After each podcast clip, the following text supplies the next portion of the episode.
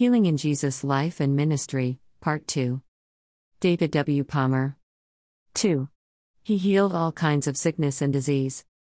Matthew 4:23 24 NKJV And Jesus went about all Galilee, teaching in their synagogues, preaching the gospel of the kingdom, and healing all kinds of sickness and all kinds of disease among the people.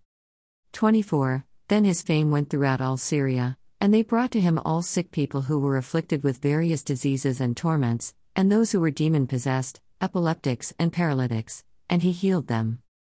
Here we see that not only was Jesus sent to heal, but also that he healed any and every type of disease, sickness, ailment, and malady. In other words, God's ability to heal through Jesus is unlimited by type or severity of ailment. Here is more evidence of this from God's word.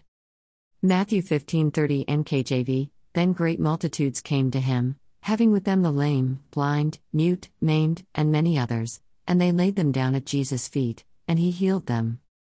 In this passage, the Holy Spirit adds that Jesus restored the maimed. This implies that missing parts didn't limit his healing and restoring power, the Holy Spirit created what was missing there and then. It reiterates and specifies that he also healed lame, blind, mute, maimed, and many others. Clearly, Jesus' healing is not limited from God's side. 3. He healed them all. Matthew 12:15 NKJV Great multitudes followed him, and he healed them all. Luke 6:19 NKJV And the whole multitude sought to touch him, for power went out from him and healed them all. Another aspect of Jesus' mission the Gospel writers explain is that he healed them all. Obviously, in those vast crowds that came to Jesus, some imperfect people must have been present. Surely, some were present whose own sin caused their sickness. Yet, the Word of God records that Jesus healed them all. This powerfully and clearly shows the will of God where healing is concerned, God wants to heal everyone. When Jesus was there, moving unhindered in the power of God, we see the perfect will of God in demonstration. God is good, and He is gracious, He wants to see everyone healed and whole. Jesus paid a very high price to purchase our redemption. Jesus died for sin and carried all of its consequences, including all debilitation. He bore our sicknesses. That is why He could heal them all. If they were sick as a consequence of their own sin, as stated in Psalm 107, Jesus took up the responsibility and consequence of that sin so that the guilty could be forgiven and healed. Wow! This is exciting. God's goodness extends to all who will receive it. He gives healing freely. 1 Peter 2:24 NLT He personally carried our sins in his body on the cross so that we can be dead to sin and live for what is right. By his wounds you are healed. Matthew's gospel not only says that he healed them all, but that he healed every manner of disease and sickness among the people. Jesus showed no favoritism about whom he healed, and he showed no limitation in what he healed.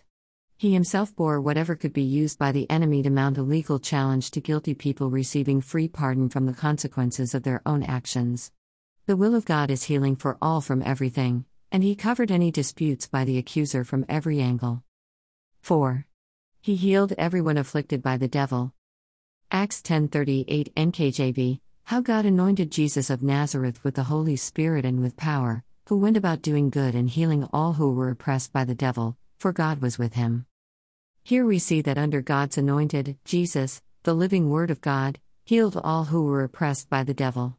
If you are oppressed by the enemy, you can receive Jesus' healing today through his anointed living Word.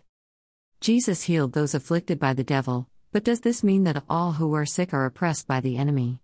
This passage doesn't specifically say that all sickness is a direct result of the devil's activity. Indirectly, of course, it is. He influenced the fall of Adam and Eve, and has been the God of this world system ever since. In other words, the devil presides over all that goes on in the fallen world, including all sickness and suffering. This passage does say, however, that Jesus healed all who were oppressed by the devil. 1 Corinthians 15 24 25 ESV Then comes the end, when he delivers the kingdom to God the Father after destroying every rule and every authority and power. 25 For he must reign until he has put all his enemies under his feet. The King of Kings is taking back the domain usurped by Satan. Jesus' mission is to recapture all territory and people still under enemy control. He does this by destroying all treasonous rule, dominion, authority, and power, and by putting all his enemies under his feet. Jesus' impetus for doing this is not primarily the merit of the people he is recovering, it is about a pretender usurping God's kingdom, and it is about Jesus' God assigned mission to restore all of earth and mankind to the rightful King, God, plus it gives an opportunity to demonstrate that God is love, and that God is absolutely good.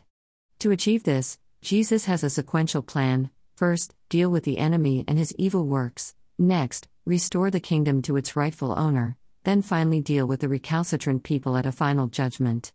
This judgment will be about God taking responsibility for his kingdom, which is none of the devil's business, nor anything to do with his deceiving and accusing. He will be completely out of the picture at that time. 1 John 3 8 NKJV For this purpose the Son of God was manifested, that he might destroy the works of the devil. Mark 3:27 NKJV No one can enter a strong man's house and plunder his goods unless he first binds the strong man. And then he will plunder his house. 1 Corinthians 15:24, 28 NLT After that the end will come, when he will turn the kingdom over to God the Father, having destroyed every ruler and authority and power. 28 Then, when all things are under his authority, the Son will put himself under God's authority, so that God, who gave his Son authority over all things, will be utterly supreme over everything everywhere. Jesus was healing all who were oppressed by the devil. He did this to annihilate the enemy's treasonous work as a pretender to God's throne.